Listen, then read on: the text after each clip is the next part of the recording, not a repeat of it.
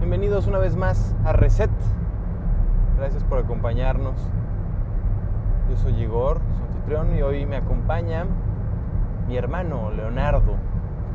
Y estamos además en una en una situación, en un trayecto bastante particular. Leonardo me está llevando al aeropuerto de Cancún. Vamos manejando desde Tulum. Tenemos unas dos horitas frente a nosotros, poco menos ya.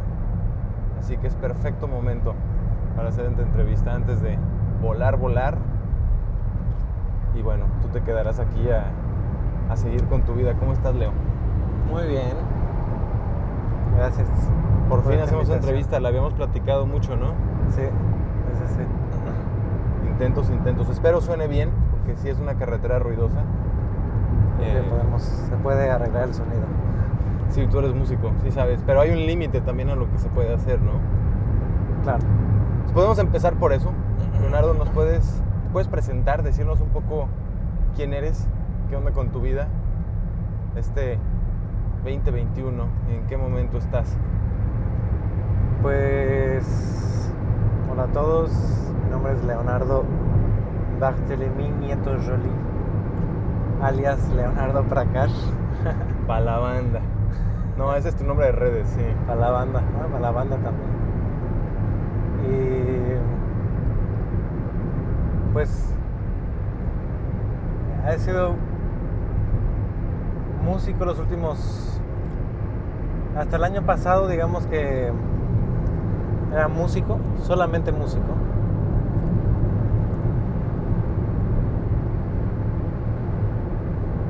Bueno. una pregunta muy grande, ¿sabes? Porque abarca, abarca muchas cosas, entonces es difícil concretar, ¿no?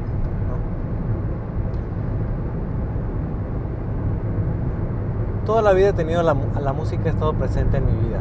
Ha sido como el ancla o la vela, ¿no? Lo que me ha llevado y lo que me ha abierto todas las puertas.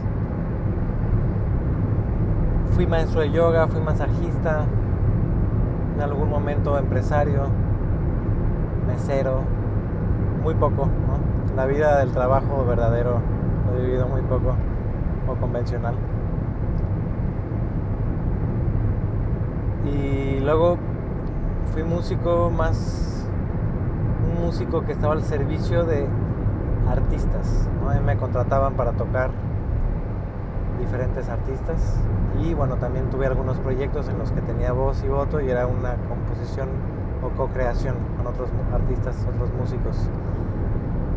Y reci- bueno, recientemente hace unos cuatro años empecé el camino solista después de una serie de cambios y sobre todo rupturas en estructuras en mi vida.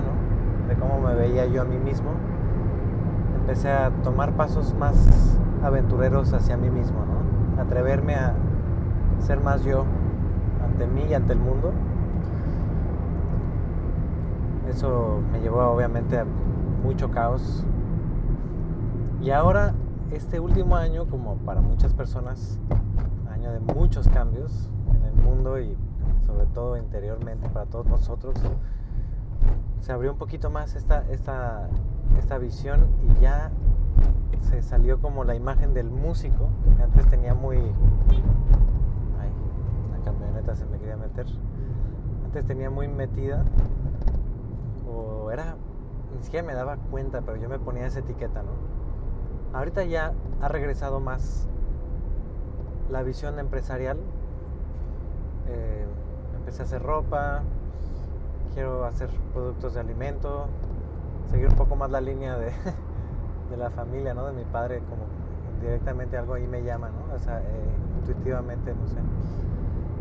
Y obviamente la música, pero la música en todas, con todas sus ramas, ¿no? Todas las posibilidades que pueda llegar a tener la música, no nada más conciertos, o sea, sound healings, clases, este, merchandising, todas estas cosas, siempre con mucha coherencia. Y lo que más ahorita estoy disfrutando en mi vida y estoy súper agradecido es la voz humana. Platica un poquito, ¿qué es la voz humana? La voz humana es un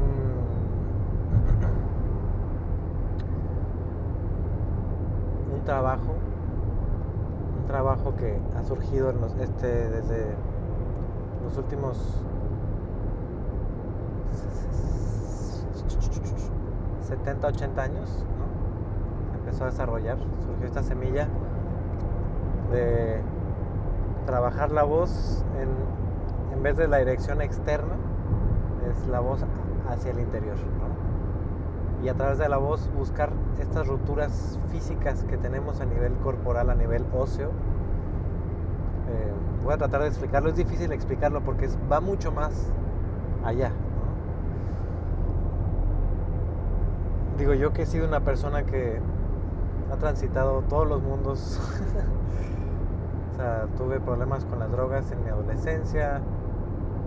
Y bueno, vivido muchas experiencias con psicotrópicos, todas estas cosas que, han, que ya son cosas que no son, forman parte de mi vida ahora. Y bueno, ni hablar con Kundalini Yoga, la meditación y o sea, muchas formas de tratar de llegar al ser. ¿no? Y con la voz humana encontré eso, de la forma más simple y más... ¿Encontraste qué? ¿Qué buscabas? Llegar al ser, ¿qué quiere decir eso? Llegar al ser, que sí llegamos de muchas formas, o sea, a tocarse a uno mismo, ¿no? A poder realmente tener contacto con nosotros y atravesar todas nuestras historias personales, genéticas, psicológicas, sociales, que ¿no? nos impiden llegar ahí. Y de alguna forma, antes tenía una idea muy grande de lo que era eso, ¿no? Era así, güey, la iluminación o tal estado de conciencia y la, no sé, era una película de Hollywood, ¿no? y en la voz humana encontré la simpleza, la inocencia de lo que son estos estados de, paz, de felicidad, de amor y nada más estar bien ¿no? en la vida. Y todo esto es a través de la voz y la voz simplemente es un reflejo de dónde estamos. Y lo que más me gustó de este trabajo es que yo sí seguía un camino mucho de máscaras. Yo, yo pasé del mundo de las drogas al mundo del yoga y me clavé igual, o sea, y se convirtió, era como si tratara de estar high de una forma o la otra, ¿sabes? Porque al final, si no era con las drogas, era con la meditación, los pranayamas, pero es, era esta, esta postura en mi vida, de buscar este escape, o poner una máscara en mí, o evadir emociones, evadir sentimientos. Y en la voz dije, bueno, en la voz sobre todo es que no hay máscaras o, o la, la, voz te dice si estás o no estás y no hay forma de mentirte a ti mismo ahí porque es algo que escuchas y que todos los demás escuchan y que es súper concreto, ¿no? No hay ningún misticismo de nada, aunque hay un...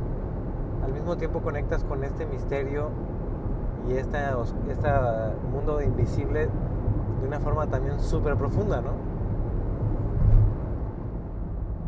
Y este de la voz, bueno, yo lo conozco, pero para las personas que nos escuchan que no conocen, ¿podrías describir un poco cómo es este trabajo? Ya lo escribí, ¿no? ¿No? ¿No? no. ¿Cómo es? ¿Cómo es que? ¿Cómo es este trabajo de la voz? O sea, lleva 80 años de existir, pero ¿cómo bueno, es? ¿Cómo surge? ¿Puedo hablar de cómo surge? Mm, si quieres, pero sobre todo, ¿cómo es? O sea, ¿qué es este trabajo de la voz? Porque, bueno, la voz tú que eres músico lo sabes bien, hay mil maneras de abordarla. Estamos aquí trabajando con la voz, hay cantantes, claro, hay bueno, locutores, hay todo. No, ¿no, es cantar, definitivamente. O sea, siempre voy a tratar de explicarlo sin, sin hablar del trabajo, porque el trabajo no, no tiene una forma de explicarse, porque no hay una técnica, no hay un método.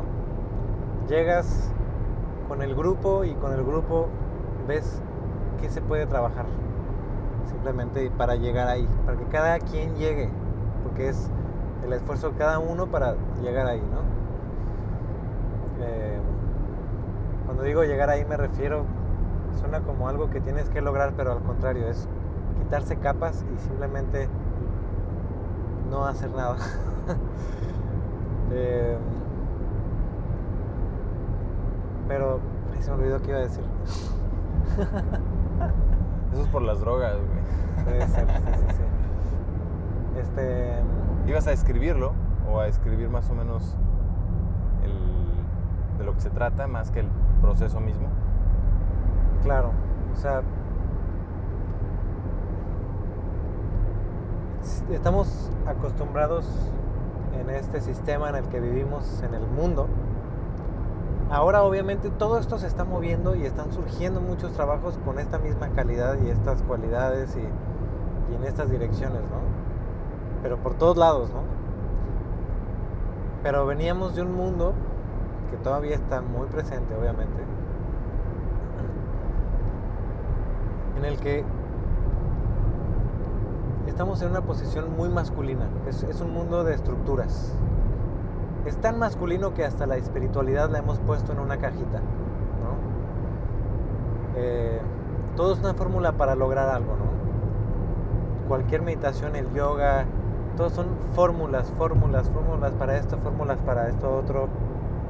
Y es como esta constante necesidad de poseer todos los procesos. Y, en esta, y en esta actitud estamos siempre catapultados hacia afuera de nosotros. ¿no? Porque desde hace varios miles de años, la, fe,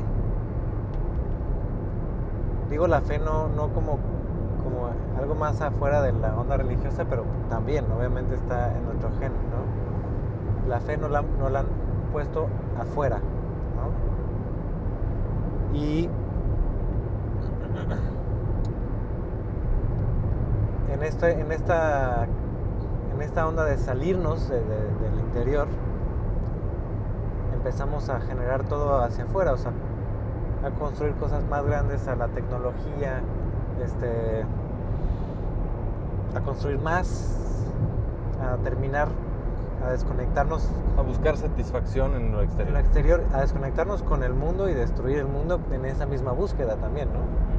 Porque no estamos en contacto con nosotros y estamos en esta ansiedad y, y todo es y todo lo hacemos ahora con un propósito, ¿no? Voy a meditar para esto, voy a cantar para esto, para sentirme así, para bla.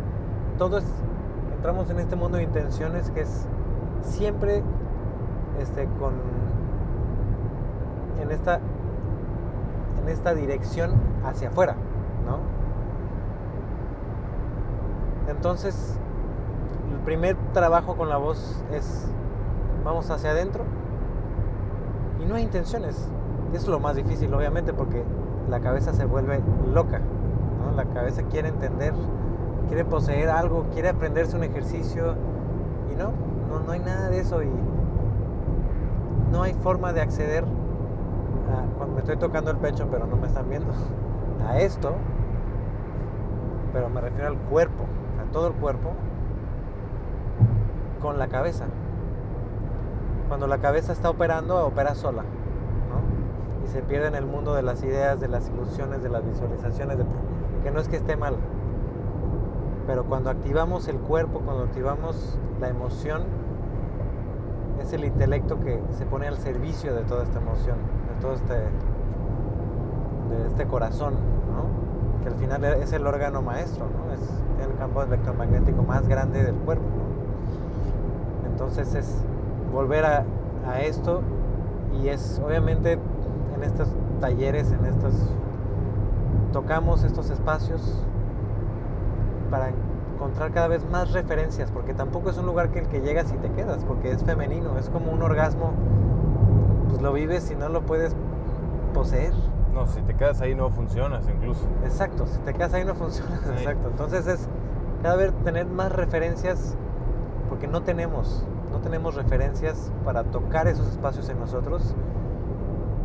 Y obviamente están muchas. Bueno, ahorita hablamos de eso. Pero bueno, sí. Eso es Bueno, pero eso entonces básicamente ese es tu trabajo. Últimamente has salido del, del, del personaje músico que te, con el que te identificaste y ahorita has conectado con, esta, con este trabajo, esta disciplina, no quiero decir disciplina porque no Sí. es eso, pero bueno, O- esta, Al contrario. es lo opuesto, entiendo, pero es Salir de todas estas esta, estructuras. ¿no? ¿qué será? esta forma de, de trabajar y qué, ¿Qué te, y con eso qué, te identificas como facilitador, como maestro, como, como qué, qué te dices, bueno, me ha roto, me ha abierto, pero ¿qué, ¿cómo lo nombrarías? ¿Impartidor de cursos?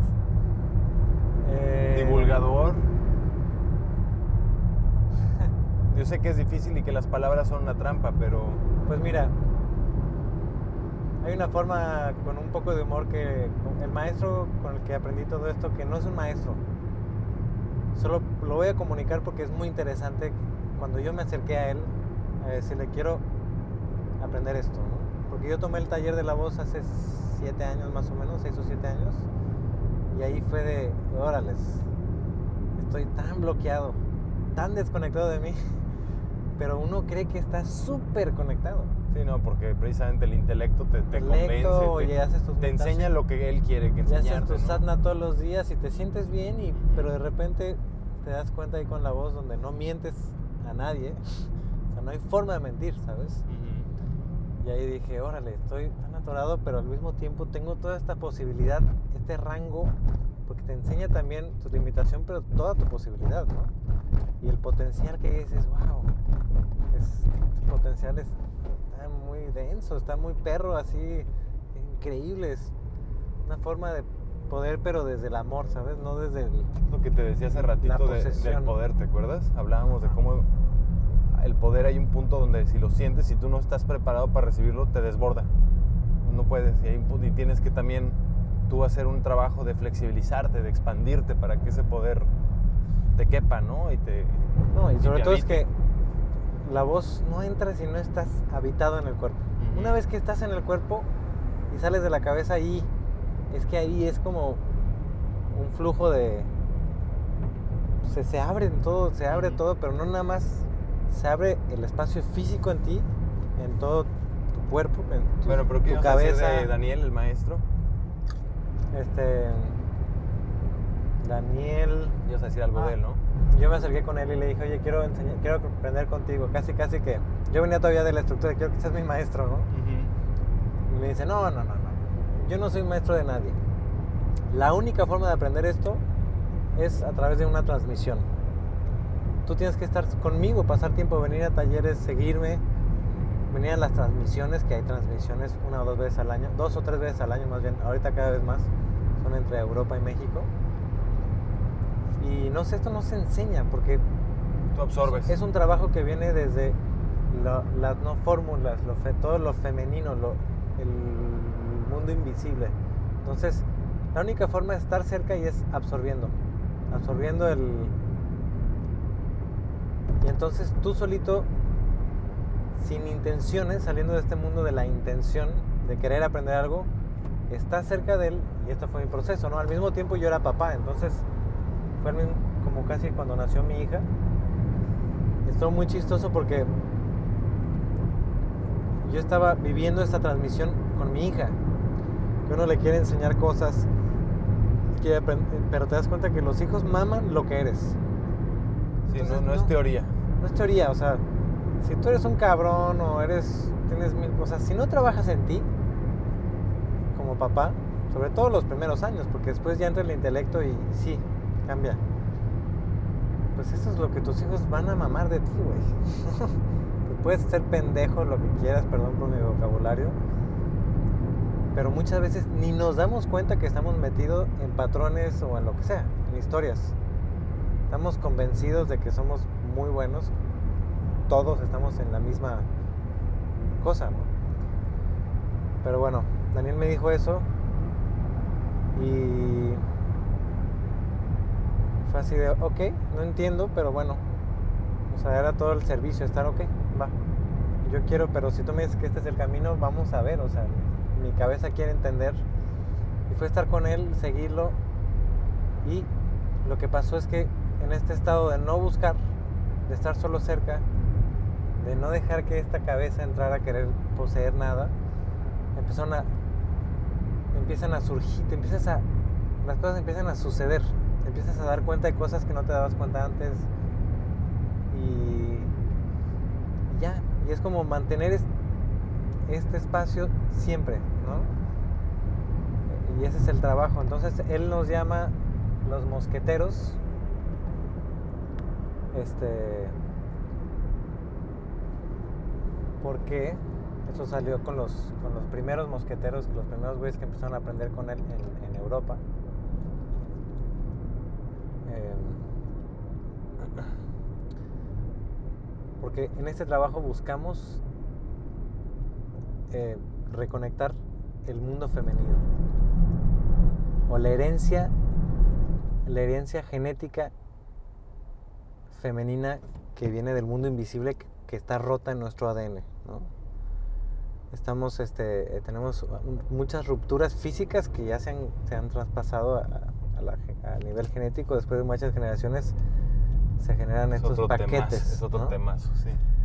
este claro que no vamos a entrar ahí porque es muy vasto. Entonces, reconectar esto. Entonces, el, el, el arquetipo que él usa es Lilith. Ay, güey, no te- Es Lil- Lilith, que es este, la, la primera mujer. La mujer que fue expulsada del paraíso porque no se quiso someter a, a Adán de alguna forma, ¿no? Y Lilith, ¿qué es? Lilith es la bruja, es la mala, es la seductora, la... ¿Cómo se llama? La que le gusta Promiscua. el sexo, básicamente. Este, todas estas cosas, ¿no? Libre. Libre, la, la serpiente, la... Entonces, a esta Lilith, a este, este lado del- de la feminidad que, del conocimiento que, que es, es un tema muy grande que me cuesta un poco explicarlo ahorita que estoy manejando el tr- tráfico de Playa del Carmen. Sí, estamos trazando Playa del Carmen y ya es, es bastante Sí. denso el flujo de vehículos aquí. Ajá. Pero básicamente, luego entro, entro un poquito más en el tema de Lilith y la feminidad. En este trabajo buscamos reconectar con las calidades femeninas del invisible para que así el masculino pueda estar al servicio y haya un balance. Porque ahorita no hay, hubo, venimos de un patriarcado total, ¿no? Muy bien. Entonces eres mosquetero, transmisor mosquetero, últimamente. Esa es como Pues la ese otra. es el nombre que le han puesto. Es. Al final no importa, pero. El nombre que te pongan, pero si me definiría, no, no tendría. no, ahorita no, no sé cómo sería. Oye, y estar abriendo todo esto, este trabajo eh, de, de- reconexión, implica, yo lo sé, to- yo he tomado la voz humana y, y entiendo bien, implica em, des- desestructurar y desconectar muchos, muchos patrones, muchos hábitos eh, mentales, incluso físicos, que tenemos colectivamente, ¿no? Te das, te sientes con el tiempo, mientras más profundizas en esta conexión interior y en este trabajo, te sientes que te desconectas del mundo exterior, del resto de la sociedad, o que tu relación se modifica, porque la mayoría de las personas alrededor están, como dice en inglés, they drink the Kool-Aid, ¿no? Se, se la tragaron toda, están en otra onda, están en, están en, pues, en el colectivo, en el social, en las historias, en la televisión, en un montón de otras cosas. Mientras tú más te vas en tu, trabajo interior, sientes un desfase. Pues es chistoso porque antes era más, digamos. Voy a usar el término anarquista, pero no en contra de nada, simplemente fuera de un sistema. Toda la vida he vivido fuera de un sistema. Este. Que sea. ¿no? Antes sí era con más rebeldía, ahorita más natural, porque es lo que es, ¿no? Pero antes yo veía como más blanco y negro todo. No sé si es por el trabajo o no. O sea, pero lo que sí veo es que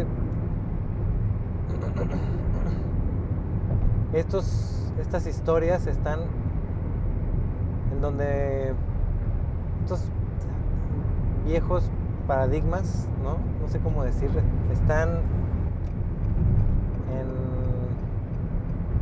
en las estructuras más fuera de cualquier sistema también. No, no sé cómo explicar a este... O sea, como que este, estos patrones Estas también se repiten y se reproducen en, en los versión, en las alternativas al sistema. Hasta en lo más alternativo, ¿no? Y en lo más conservador encuentras verdades también, ¿no? Es, es este. Obviamente, yo siento que el arte de la vida y el arte de este trabajo es el balance. Y realmente en este trabajo lo que se busca es, como dice Daniel, tenerse y caer al mismo tiempo. Y es en ese, en ese espacio en donde no estás ni en ningún extremo, ¿no? Y en este. En este tenerse y caer al mismo tiempo es cuando se abren fracturas cuando se abren hay este se abren nuevas posibilidades no hay espacio para que todo lo que hay se digiera y puedas respirar un aire más fresco y pensar cosas no sé o sea ahí ya cada quien no pero se oxigenen las aguas de alguna forma. En esta en esta postura y es algo físico pero digamos que sí, me estoy un poco más consciente, pero al mismo tiempo voy con Daniel y hay cosas que, o sea, porque las historias tienen vida. Todo esta, todas estas estructuras y patrones físicos son como una cosa que lleva generaciones y generaciones y generaciones en nosotros, ¿no? ¿Y tú O sea, qué no sientes? nosotros en ¿Cuáles son los familias. patrones que a ti te han salido, que tú has identificado en ti, en este proceso que, que dices, ah, mira, traigo esto... Las dictaduras. Así, le- así les dice Daniel, así les Sí. digo. Las dictaduras, tengo varias. Este, pues, es un tema más complejo, pero pues, tengo una que es el control. El control, este, tengo por un lado, por un lado soy, puedo ser muy easy going. Alguien no me conoce, ah, este güey es súper relajado. Y, sí, sí, sí soy relajado y sí puedo dejar que alguien tome el comando y no importa. Pero por otro lado, puedo llegar a ser muy controlador. ¿no? Y, y mi familia lo sabe muy bien. por algo me decían el pequeño, pequeño Napoleón, ¿no? Este. Entonces, eso, esa es una historia que he trabajado mucho con Daniel. Obviamente, cada que me ve me da caña con eso y, por más que uno piense, ah, ya, ya superé algo, no, pues, ¿cuál, güey? Es, es- son- venimos, el paquete ya viene con eso, genéticamente ya viene con eso y hay que aprender a tener un diálogo con tus historias y que no te creas que eres esas historias. El trabajo es más bien ese, es ese baile entre tú y tus historias no el lograr algo y de que ya superé esto y ya soy un chingón. No.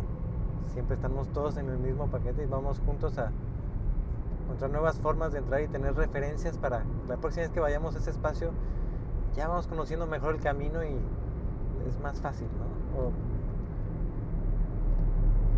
Sí, estaba, forma. sí, sí, la- esto de la genética creo que vale la pena mencionarlo para la gente que nos escucha. Lo que pasa es, eh, y esto habrá seguramente este, voces que se alcen en contra, pero el principio es este. Los patrones que se repiten, que pueden empezar por algo cultural, pueden empezar por algo familiar, circunstancial, se repiten y se repiten de una generación a otra hasta el que son hasta hasta el punto en que son absorbidos y se convierten en ADN, o sea, se convierten en, en genética. Y entonces ahí es cuando te decían, es que esto es genética, sí, pero la genética fue, fue, fue definida por una cosa cultural. Al final somos mutantes y seguimos siendo mutantes. Mutamos para ser lo que somos y podemos seguir mutando para dejar de ser lo que somos. Entonces es como una forma de, de reconciliar Claro. el, el- el aspecto científico que te estudia el cuerpo y que te lee los cromosomas que tienes y todo eso, y no aceptar el determinismo clínico donde, bueno, tú, tienes, tú vas a tener cáncer o tú Claro. vas a hacer, ¿no? Es un poco, ese, Claro. ese es el principio, ¿no? Otra dictadura que tengo, otro pat- otra, otra historia o cosa, es una que nuestro papá nació con, con él pisaba con los empeines. Tenía los pies chuecos. Los pies chuecos y pisaba con los empeines y tenían los, de- las espini- o sea, el chamorro, la espinilla muy, muy delgadito, eran como tubitos. Estampamos. Se paró Qué alguien. necesidad de... Sí, alguien se paró ahí. Uy, Alguien que no se la sabe. no. Uy. Ah, no, es que hay, hay tráfico. hija. ¿Qué estábamos hablando? Ah, nuestro papá tenía los pies medio chuecos. Y... No, bueno, chuecos. Pisaba realmente con el empeine. El, De recién nacido esto. Le dijeron que, obviamente, esto fue en, en el 45, algo así. 46. 46. Y le dijeron a mi abuela que iba que necesitaba esperar a los tres años para operarlo. Entonces mi abuela, su lógica fue, bueno, los arbolitos cuando los enderezas cuando están tiernitos, ¿no? Entonces todos los días le hacía masaje, le ponía unos cartones que le estiraban los pies y se los estiraba un poco más cada día. Y al año mi papá ya pisaba y como un año y medio después ya sus piernas se engordaron y ya. Pero sí nosotros crecimos con, yo tengo, y lo veo, o sea, eso generó una, una rigidez muy fuerte en sus caderas, son muy cerradas, Ah, ¿tú crees que viene de ahí? sí, y del, y del movimiento de la electricidad del pie, Ujú. ¿viste? Que tenemos los hombres, sobre todo en la familia, ¿no? Yo lo tengo más, yo tengo más genética de, de, de papá. Ok. No lo había pensado así. Tengo esto así, y, y ese es mi dictador, y mi hija también lo tiene, que es lo más fuerte. O sea, mi hija pi- pisa y caminaba antes igual que yo, ahorita ya se... O sea, Por otro lado, lo que también tiene mi jefe es una gran confianza porque por un año, año y medio de su primer año de vida, tuvo a su mamá dándole amor todo el tiempo y todo el tiempo. Le dio una confianza cabrón al güey. Sí. Tiene confianza en la vida así sí, sí, sí. de cajón, ¿no? Exacto, no, claro, al final todo, todo viene, o sea, el paquete que tenemos, con el que venimos, viene, son maestros. O sea, es como, lo- como dicen nuestros Te toca. enemigos, te toca porque te va a ayudar a crecer todo esto. ¿no? Si lo aprovechas, ¿no? Cualquier reto en la vida, cualquier expareja. Al final, al final esto es como un trabajo también para salir de, la- de la- de los hábitos de victimización, ¿no? De, de- de- Totalmente, por- por no digo- funciona, tienes que salir de todo Ajá, eso. sí, por sí, eso sí. digo el determinismo. ¿Tú tuviste alguna vez un hábito de victimización que te cacharas, que dijiste, ah, mira, me estoy, tengo una vocecita? Yo veo que la mayoría de las personas tenemos tendencia a tener dos vocecitas interiores.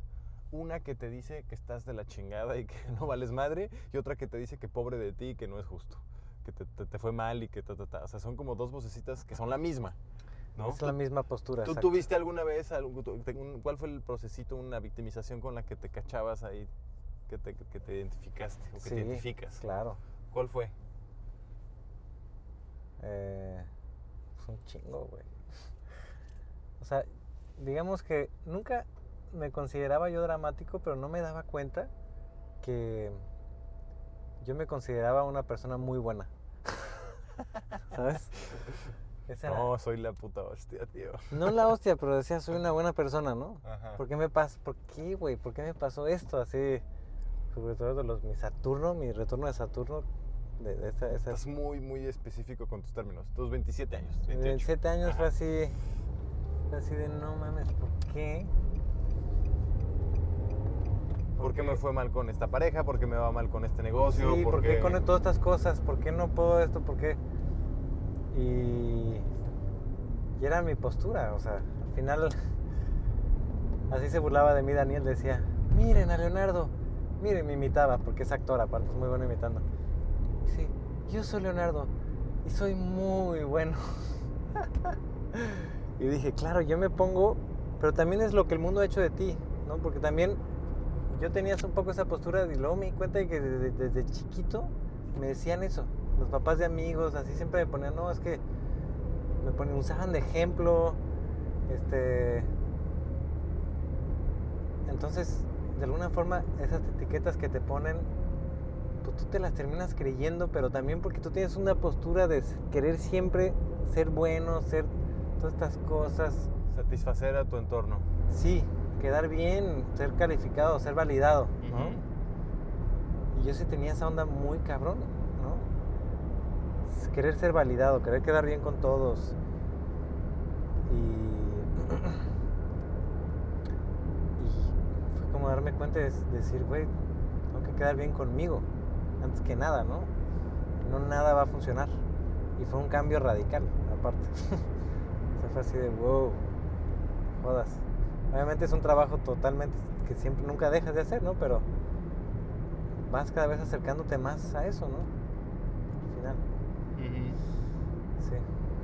Sí, al final es, antes de que tuvieras ese trabajo de la voz humana, como tú dices, ya esa búsqueda ya la tenías, eh, pues desde antes, pero hay gente que no tiene esa, esa, esa... ¿Tú qué crees? O sea, yo veo que hay gente que no hace este trabajo o que no emprende esta búsqueda y antes pensaba que es gente que no tenía o las herramientas o que no sabía que podía o que no se atrevía y mientras más crezco, simplemente veo que hay gente que no, simplemente no tiene esa búsqueda. ¿Sabes? Sí. ¿Tú qué crees? Eh, yo creo que sí, la gente tiene esa búsqueda. Tal vez hay gente que todavía no se ha hecho la pregunta, eso sí. También hay gente que está en una situación de vida la que no tienen tiempo de preguntarse eso también. ¿no? Sí, porque es un lujo finalmente, te vas a desestabilizar el todo, ¿no? Es un lujo que no tiene que ver con... Exacto. O sea, a mí hay gente que me ha hablado diciéndome más de una, por si escuchan a esa persona, este, pero me lo han preguntado más de una persona.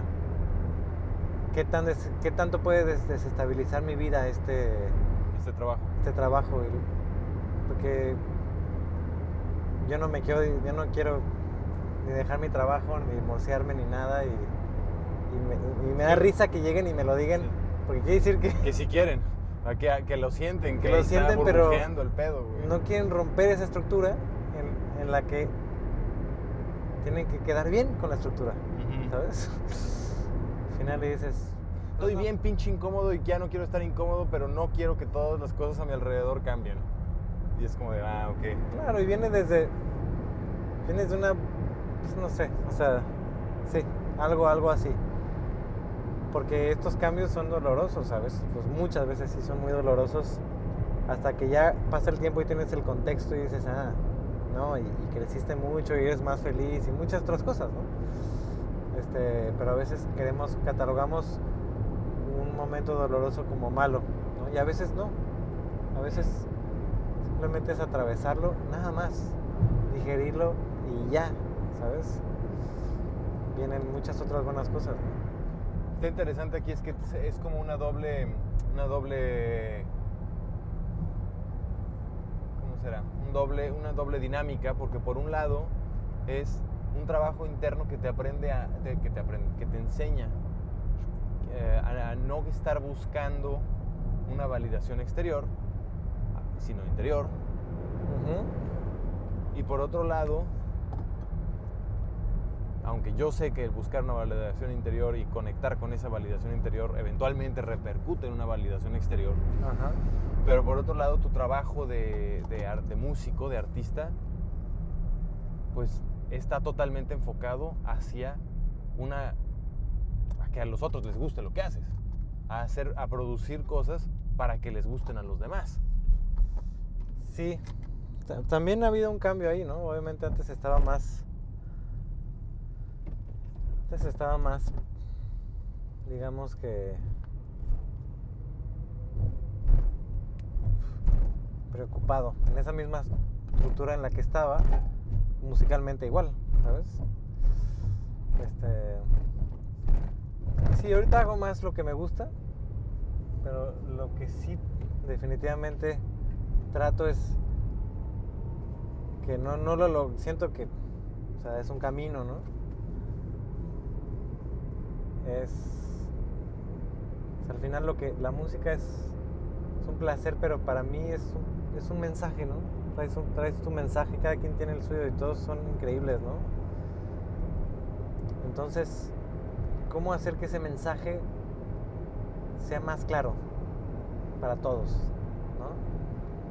como si quieres comunicar algo y tienes dos hojas escritas, ¿no? Y quieres la atención de todos, ¿cómo puedo de- destilar esto, para que en menos palabras pueda ser más conciso, lo menos posible. Obviamente la mente y el ego quieren hacer cosas a veces más complicadas y caes en esos juegos y también tienes satisfacción como músico, ¿no? Ir ahí, ¿no? Algo que haces más por ti, pero realmente yo lo que busco cada vez más es, es lo simple, ¿no? Es porque todo para mí es que tiene que ser simple, ¿no? Tiene que ser simple para que pueda llegar a la gente, ¿no? Obviamente tiene que ser simple y tener arte, que eso es, ese es el arte. Porque bueno, puedes poner un reggaetón que es la cosa más simple y todos son iguales o hay como cinco, hay una cosa muy genérica, ¿no? Pero encontrar arte en el reggaetón igual me he hecho muchos en mi contra, pero es muy difícil, ¿no? Puedes encontrar buenas producciones y cosas, o sea, sí hay cosas que puedes decir, wow, esto está muy bien hecho, ¿no? Pero arte, así que digas arte, es difícil, ¿no? Eh, eh, entonces, ¿cómo poder transmitir? Pues en todo, ¿no? Pero mi pregunta iba más como sobre esta especie de, de doble dinámica, te digo, entre hacer una- un trabajo que sea de conexión y de validación hacia el interior, en tu aspecto personal y al mismo tiempo en tu aspecto profesional, generar cosas que, que le gusten al exterior, ¿no? Cada vez más, cada vez más entender cómo generar estas cosas y, y- y, pues dedicarle tiempo, ¿no? Y soltar un poco quizá... Pues eh, que sí, más que todo hacer cosas simples, a eso me refería, claro. Hacer cosas simples con arte, ¿no? Eso, eso es. Y cuando es simple, pues le, es más fácil de. El mensaje es más, más destilado, es más. O sea, no es tanto que cambies el mensaje ni el producto, es más bien que lo, lo, No tanto- lo simplificas. No es tanto de buscar qué quiere la gente, es de yo tratar de destilar todas estas capas de historias también, porque están muchas cosas en la música que son chaquetas mentales, ¿no? Entonces, ¿cómo, cómo ir al- al- al- a lo más esencial de la idea que tienes? Tengo esta idea, pero me encanta, pero vamos a destilarla tantito para que pueda llegar a la gente, ¿no? Dentro de lo que hagas, puede ser flamenco, puede ser jazz, puede ser tu propio estilo. Dentro de ese estilo que tú hagas, vamos este, a encontrar eso, ¿no? De hecho, esto, es lo, esa es la, Bueno, eh, lo que estaba pensando es que al final te modifica tu proceso creativo. O sea, te, te encuentras una idea que quieres comunicar y quizá, no sé si eso te hace ser más pausado o al contrario, ser más directo en tu proceso creativo. Cuando tienes algo que comunicar o algo que generar, te haces, dices, no, vamos a darle tiempo para que se destile, vamos a darle tiempo para, para condensarlo, o al contrario, has encontrado un ritmo más ágil con el tiempo. Am,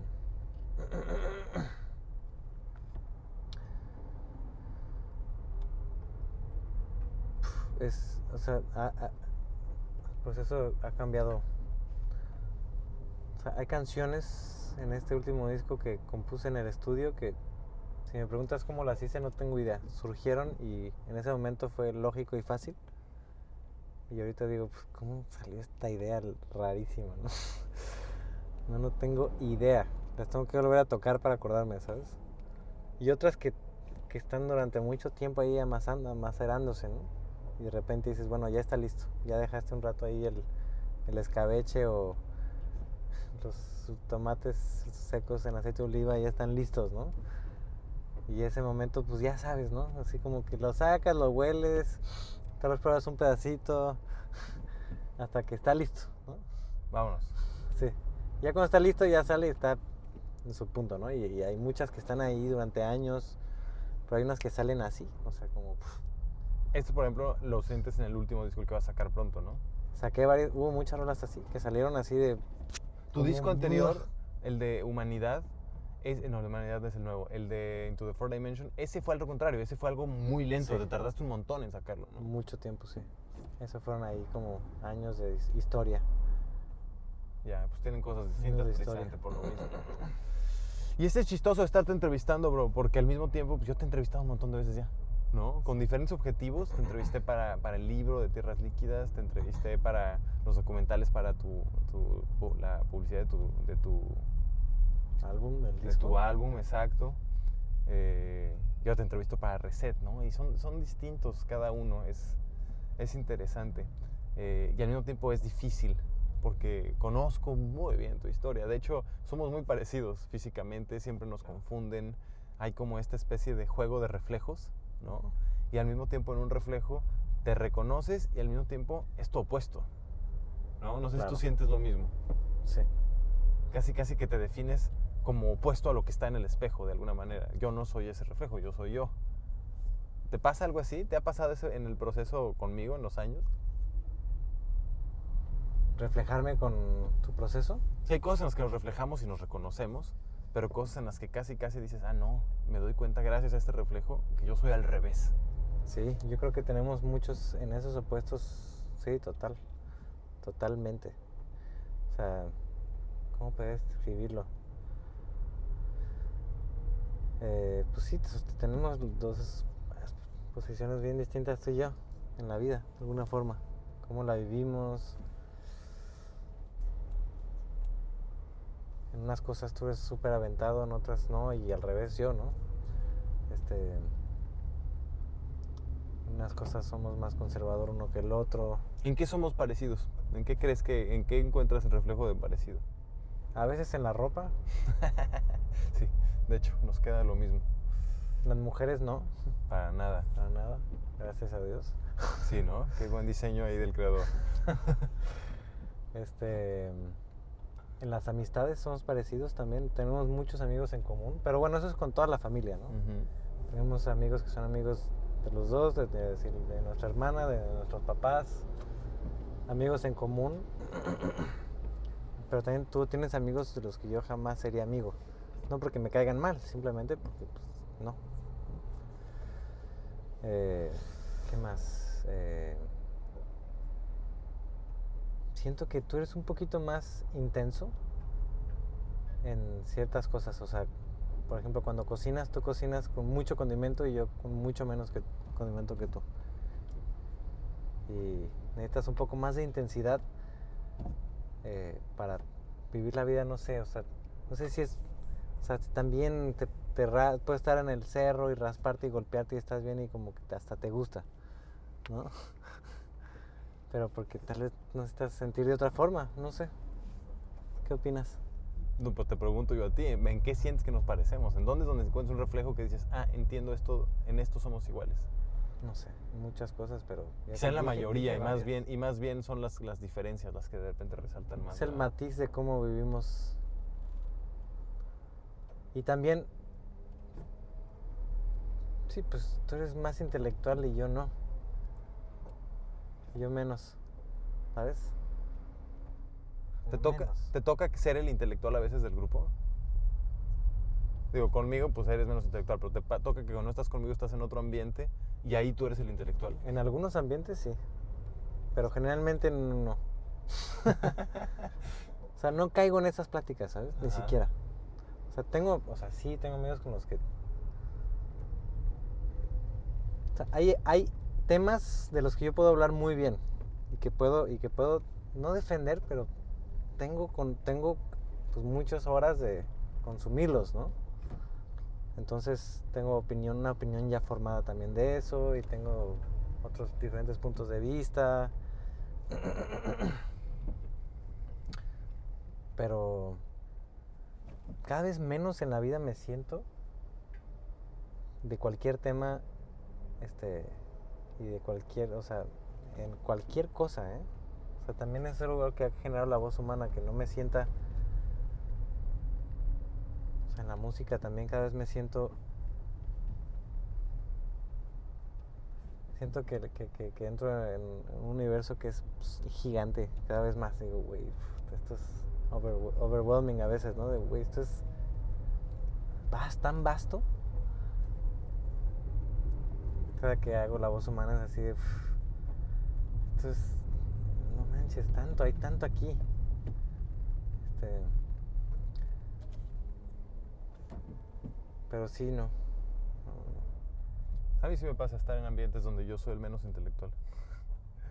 Y está denso, güey. Es que sí, los niveles de densidad intelectual que hay, uf, es un abismo. Y hay, hay, hay- hay círculos intelectuales en los que puedo, puedo interferir ¿eh? Y, tienen, y tiene su impacto. Me doy cuenta porque al final, cuando hay- cosas que, hay puntos que tocas en común con, en estos dos mundos, pues al final son verdades, ¿no? Y esas verdades tienen su verdad en los dos mundos, ¿no? Y eso es así, temas que podemos con- conversar muy interesantes, ¿no? Pero no, mi círculo de amigos no es, no es no, para nada, ¿no? Aunque sí tengo mis amigos, obviamente. Sesudos. Sí. Claro, pues también llevas más tiempo viviendo aquí en el Caribe. Creo que eso ayuda a que se desestructuren estas cosas. Aquí el Caribe es. La gente viene aquí a dejar de ser precisamente intelectual, a dejar todas estas. estas aunque, como tú dices, se recrean nuevas estructuras. Sí, la gente que aquí deja un poco viniendo a, romper, a dejar, a, por lo menos a dejar la- la- la estructura propia, la personal, ¿no? La novelita personal. Y entran en la local, que es una nueva, ¿no? No, o es que la estructura no es algo, in- eh, la estructura es física, entonces tú tienes tu, digamos, tu estructura y a donde vas es una dictadura. O sea, aunque te muevas a donde, al, al círculo que llegues, vas con esa, Cargas, sí. con esa, con esa actitud ante la vida, ¿no? Sí, la prueba es que hay gente que llega aquí con y que le va re bien y gente que llega y tiene todo para que le vaya bien y tómala, ¿no? Se estampa. Porque ya venían con esa trayectoria, ya venían con esa dinámica, ¿no? No sé, pero lo que sí es que se ve la estructura, aunque hayan dejado, aunque hayan súper exitosos y dejaron esto, pues, ¿por qué se siguen sin- sintiendo igual, no? Este, no sé. Igual y vives frente al mar y pues estás más feliz tal vez porque estás frente al mar, ¿no? Claro, sí ayuda. Pero no, no hay ese espacio todavía en, en el cuerpo, ¿no? Claro. Y entonces ahora estás en un punto de tu vida donde estás abriendo estos nuevos en este momento de esta dinámica de re, eh, re, re no definirte, re, redesdefinirte, Redesdefinirme. pero sigues, sigues con la música. Sí, la música es... No la, no la puedo dejar. O sea, ¿Qué es la música para ti, Leo? Pues un, ah, es un regalo, es un regalo que me dio la vida. Que me, Eh, y